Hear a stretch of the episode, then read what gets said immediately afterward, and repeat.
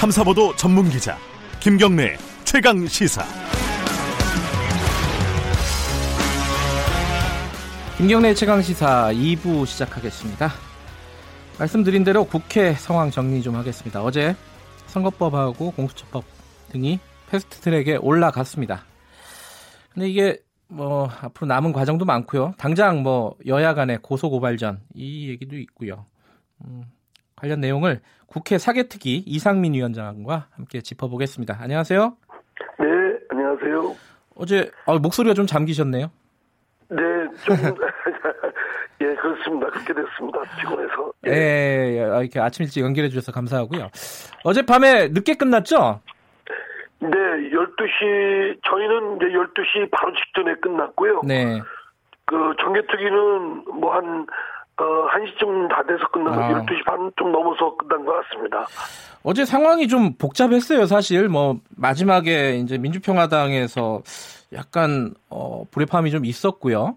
어, 그 전에도 뭐, 바른미래당에서 이 법안을 새로 좀 올리고 이런 과정들이 쭉 있었는데, 어쨌든 사개특위 위원장으로서 이제 최종 결론, 뭐, 패스트트랙 지정을 했는데, 뭐, 뭐라고 할까요? 뭐, 의미라든가 총평을 먼저 해주셔야 될 것 같아요. 예, 그, 어쨌든 치열하게 그 논의를 해서 그 성과를 내야 될 중요한 법안들인데, 예. 그것들에 대해서 논의가 잘 안 되고, 예. 그냥 다람쥐 쳇바퀴 돌듯 공회전을 했었기 때문에, 예. 이에 대해서 가부간에 좀 결론을 잘 만들어서 네. 그낼 수 있는 하나의 발판이 마련됐다. 어떤 법률안의 내용이 결정된 게 아니고 이것들에 대해서 시한을 정해서 어 그때까지 뭐 대략 내년 한 2, 3월 때까지인데요. 네. 그때까지 어, 좀더 뜨거운 논쟁을 통해서 좀 바람직한 법안이 탄생되도록 해야 되겠다 이런 생각이고요. 네. 그 공수처 법안은 살아있는 권력이나 또는 최고위층 또 이런 사람들에 대해서 항시 비리를 감시하고 비리를 척해라는 그런 제도로 마련된 것이고요. 그런 것들에 대해서 경찰과 검찰이 그동안 제대로 역할을 못했기 때문에 네. 특단의 조치로 공수처라는 제도를 만들어서 어, 최고위층 우리 사회의 최고위층에 대한 비리 감시 척결 뭐 이걸 하고자 하는 것이고 국민들이 여망이 큽니다. 예. 뿐만 아니라 경찰과 검찰이 서로 권한 싸움만 하지 스마트하지 않고 네. 또 오히려 제대로 어, 최근에 김학의 사건이나 뭐 장자인 사건이나 버닝썬 사건을 보면 아주 좀 그렇잖아요. 그래서 어, 경찰과 검찰을 스마트하게 만들어 놓을 수 있도록 그런 수사권 조정 문제 예. 그리고 이제 정치개혁의 핵심인 선거제도 개혁 뭐 이런 것들을 어 일거에 잘 해낼 수 있는 발판이 마련돼서 저는 저 매우 보람 있다고 생각됩니다. 예.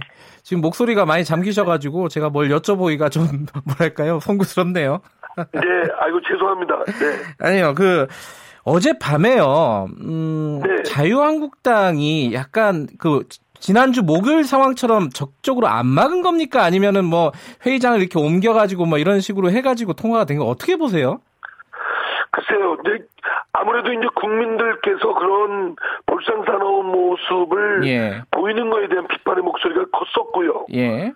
어, 또 하나는 국회법에 따르면 어, 회의 방해를 할 경우에는 국회법에 따라서 5년 또는 7년 이하의 징역이라는 중형을 처해집니다. 예. 이거에 대한 어, 경각심을 갖게 되었을 테고요. 예.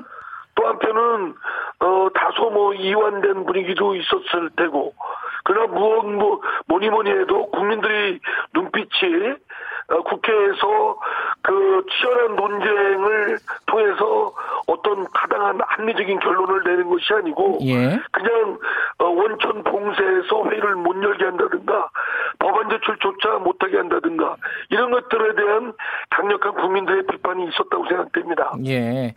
그 자유한국당에서는 어, 사보임 문제 어, 관련해가지고 이게 원천 무효다라고 주장을 하고 있습니다. 이거 어, 이런 법적인 문제 다툼은 없을 거라고 보십니까? 어떻게 보세요? 저는 이 사보임 문제는 그동안 교, 어, 교수단체 의 네. 대표, 그러니까 국회의 그 활동 단위인 교수단체의 대표가 국회의장한테 요구를 하면 네. 그 언제든지 특별한 사정이 없으면 국회의장은 그 교수단체 대표의 뜻에 따라서 그 이렇게 사보임을 허락해줬거든요. 예. 그렇게 그게 관례였고 자유한국당도 수도 없이 아마 그렇게 했을 겁니다. 음. 그렇기 때문에 이거는 사보임 문제는 그 그로 인한 갈등의 문제는 그 바른미래당의 네. 당내 문제일 뿐 네. 적법 유효 문제는 아니다 그렇게 생각합니다. 그 오신환 의원 같은 경우에는 사부인 관련해갖고 권한쟁의 심판도 신청을 하고 했지 않습니까? 이, 이런 부분들은 뭐 큰 문제가 없을 것이다 이렇게 보시는 거예요, 그러면? 예, 제가 생각하는 법률적 어, 소명, 어, 소견에 따르면 네. 그거는 어, 바른미래당의 그 당내 문제일 뿐 그리고 어. 또 지금까지 관례에 따라서 해왔던 사정 예. 뭐 이런 그리고 국회의 자율성 뭐 이런 건 등등을 비춰볼 때그 적법이나 유효 문제가 거론될 문제는 아니라고 생각됩니다. 예. 지금 사개특위 관련해서 특히 이제 공수처법 관련해 가지고는요. 뭐 내용상의 문제도 있고 절차상에도 문제가 있는데 어 여쭤볼 게 있는데 지금 내용부터 먼저 좀 여쭤볼게요. 그 권은희 의원 안이 중복으로 지금 올라갔습니다. 그죠? 네네. 이게 보통 좀 헷갈려요. 왜 두 개를 올려놓고 그럼 둘 중에 하나를 선택하는 겁니까? 어떻게 되는 거예요 앞으로? 이제 이제 원칙적으로 이제 신속 처리 안건은 병합 심리를 할 수가 없습니다. 네. 이제 각각 그 특위에서 180일 그리고 법사위에서 90일 본회의에서 60일 이내에 끝내야 되고 네. 만약 끝내지 않으면 그냥 다음 단계로 넘어가고 궁극적으로는 전체 국회의원이 모여 있는 본회의에서 표결 처리를 해야 되거든요. 네. 어, 물론 이제 본회의에서는 그 타협이 되면 수정안을 제출해서 수정안을 통과시키고 예. 나머지는 폐기시키면 될 일인데요. 예. 어, 저희 내부 사저 그것이 이제 여야 네단 사이에 당초 원내대표가 합의했던 안이 있습니다. 네. 근데 그게 어, 바른미래당의 당내 사정에 따라서 어, 좀 다소 사후 사정 변경이 생겨서 네. 일단 그 어, 바른미래당의 독자적인 안을 그 패스트트랙에 올려달라는 요청이 있었고 네.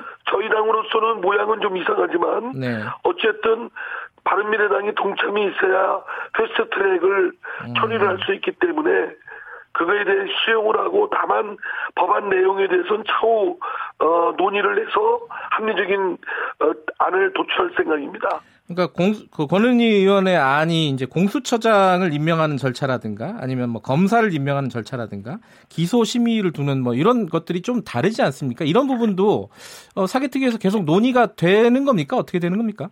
예, 사개특위에서 계속 논의가 되고 네. 만약에 이제 이 논의에 자유한국당 자유한국당이 빠져 있지만 자유한국당까지 포함해서 네. 합리적인 안이 나오고 또 야당이 걱정하는 부분이 있으면 그 우려를 해소하는 그리고 보다 더 좋은 방안이 있다면 그걸 포섭해서 음.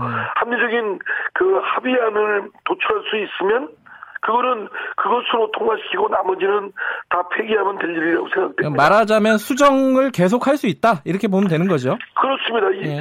저희 어제 했던 신속 처리 안건 절차는 예. 시한을 정해놓고 법안을 심의하라. 라는 절차적인 것이지 예. 법안 내용에 관한 것이 아니고요. 그 안이라도 합의가 되면 그 합의된 안을 통과시킬 수가 있습니다. 근데 여기까지 왔는데 자유한국당이 협상 테이블에 앉을까요? 어떻게 전망하고 계세요? 사개특위 위원장으로서. 국민들께서 바라보시는 눈초리 이런 걸 비춰보면 네. 법안 심의는 당연히 그 국회의원으로서의 소임이고 책무입니다. 예. 근데 이 부분에 대해서 참여하지 않고 그냥 어, 길거리 나가서 투쟁, 소위 투, 장외 투쟁을 한다든가 그런 식으로 시간을 허송세월 하게 되면 국민들의 비판이 더 날세지 않겠습니까? 아마 자유한국당도 그런 국민들을 의식해서 협상에 참여를 할 것이라 기대되고요. 음. 또 그리고 이런 국회 논의 과정에 참여를 오히려 적극적으로 안 하면 자신들만 그러한 주장이 오히려 반영이 안 된다라는 음. 점을 그 상기시켜 드리고 싶습니다. 근데 반대로요. 어, 지금 예컨대 어, 정개특위, 사개특위 다 6월 말에 끝나지 않습니까? 시한이? 네네 그렇습니다. 그러면 이제 각 상임위로 넘어가는데 그 법제 아, 법사위 같은 경우에는 자유한국당 여상규 의원이 위원장이에요. 네네. 이렇게 되면은 어, 혹시 어, 이 패스트트랙이 지정이 됐다 하더라도 원활하게 진행이 안 되게끔 할 수 있는 방법은 없나요? 이게 법안이 지금 어제 어, 패스트트랙에 올라간 법안이 여러 개의 법안이 있지 않습니까? 네. 그것이 결론이 어, 특위에서 결론이 나기 전까지 네. 그러니까 180일까지는 그 특위가 존속한다는 그런 입장도 있고요. 예. 설사 그렇지 않다 하더라도 법사위에서 만약에 심의를 게을리한다든가 네. 방치한다든가 그러면 90일이 지나면 본회의에 곧바로 상정이 됩니다. 네. 그러면 본회의에서 전체 국회의원들의 뜻에 따라서 표결 처리하면 될 일이라고 생각됩니다. 예. 그래서 그렇게 어, 어, 게으르게 방치하거나 이를 뭐 심의 안 하고 하는 건 있어 있, 있을 수 없는 일이라고 생각되고요. 예. 더 가열차게 더 진지하게 논의를 해서 합리적인 안이 마련되도록 각자 다 합심해서 노력할 일이라고 생각됩니다. 근데 본회의에 올라가도 이게 표결하면 안 될 거다. 특히 이제 뭐 선거법 같은 경우는요. 이런 전망들도 있어요. 이거 어떻게 보세요? 글쎄요. 그 모, 모든 게 당연히 뭐 가결되는 거야 된다라는 건 아니겠지만 예. 저는 그 외부에서 일부 언론이 국회에서 선거구에 대한 뭐 국회의원들의 자신들의 이해관계 때문에 반대가 있을 거라고 생각된다라고 기사를 아는 기사도 봤는데요. 네. 제가 아는 분위기는 절대 그렇지 않습니다. 아, 그래요? 제가 볼 음. 때는 통과될 것으로 저는 예상합니다. 음. 자, 지금 일단은 패스트 트랙이 올라갔는데 각 당의 어, 고발전은 어, 더 심해질 것 같습니다. 이게 이제 정리가 됐으니까 이 고발도 좀 취하하고 이렇게 대화하는 모습을 보여야 되는 거 아니냐라는 의견을 가지는 분들도 분명히 있을 것 같아요. 더불어, 더불어민주당 입장은 어떻습니까? 늘 그, 그렇게 해왔거든요. 네. 무슨 사건이 나면 각자 상대방을 향해서 고소고발하고 네. 그리고 일정 시간 지나면 아이 뭐 좋은 게 좋은 거라고 해서 다 저 취하하고 그래 그렇게 해왔는데요. 네. 이번 사태는 좀 다릅니다. 음. 이번은 국회 기능을 중단시켰고 그 국회의원들의 개별적인 국회의원들의 법안 제출을 아예 문을 잠그고 네. 막고 또 그 컴퓨터나 팩스장치를 다 망가뜨리고 그리고 저 아주 작동이 안 되게 했던 예. 것이죠. 예. 그리고 회의를 어, 열지 못하게끔 원천 봉쇄를 해버렸고 네. 그리고 이런 사태가 그대로 며칠씩 국회 기능이 그 중단된 사태에 이르렀거든요. 네. 국, 국회의원대가 법안 심의하고 법안 제출하고 그런데 회의하고 그런 데 아니겠습니까? 네. 그런데 그런 기능을 못하게끔 했던 건 매우 중단, 헌정 중단의 사태를 일으켰다. 그 책임에 대해서는 국회법상 엄중하게 규정되어 있기 때문에 네. 그 책임은 반드시 이번에 음. 어, 바로 잡아야 된다고 생각합니다. 끝까지 책임을 묻겠다 이런 입장이시네요. 예. 이거는 뭐 당연히 물어야 된다고 생각됩니다. 예. 근데 이 차제예요. 이 국회 선진화법이 사실상 이게 어, 무력화된 거 아니겠습니까? 이번 사- 어, 상황에서. 그렇습니다. 지금까지 한, 한 10년 가까이 예. 국회법, 그 선- 국회 선진화법의 엄중한 처벌 때문에 사실은 그 몸싸움은 일체 없었고 네. 서로 언성을 높여도 그렇게 뭐 밀치거나 방해하거나 이런 일은 도저히 있어, 있, 지 않았거든요. 예. 그래서 심지어 식물국회다라고 할 정도였지 않았습니까? 예. 근데 이번에 완전히 그 무슨 그 동물의 왕국도 아니고 예. 어 그런 모습을 다시 한번 재현했기 때문에 예. 어 국회법상 어, 엄중하게 규정돼 있는 이 적용은 법 적용은 반드시 해야 된다고 생각됩니다. 근데 혹시요 나중에 이제 본회의에 상정이 되면요 예전에 그 민주당에서도 테러 방지법 가지고 필리버스터를 하지 않았습니까? 계속 네네. 시간 끌기죠 일종의 그런 방법도 있지 않겠어요 자유한국당 입장에서는? 아니 뭐 필리버스터 법에 정해진 국회법상 정해진 제도면 활용 그것도 소수파가 활용하는 데는 예. 뭐 저는 뭐 그건 나무랄 일은 아니라고 봅니다. 예. 다만 그것도 일정한 시한이 있기 때문에 예.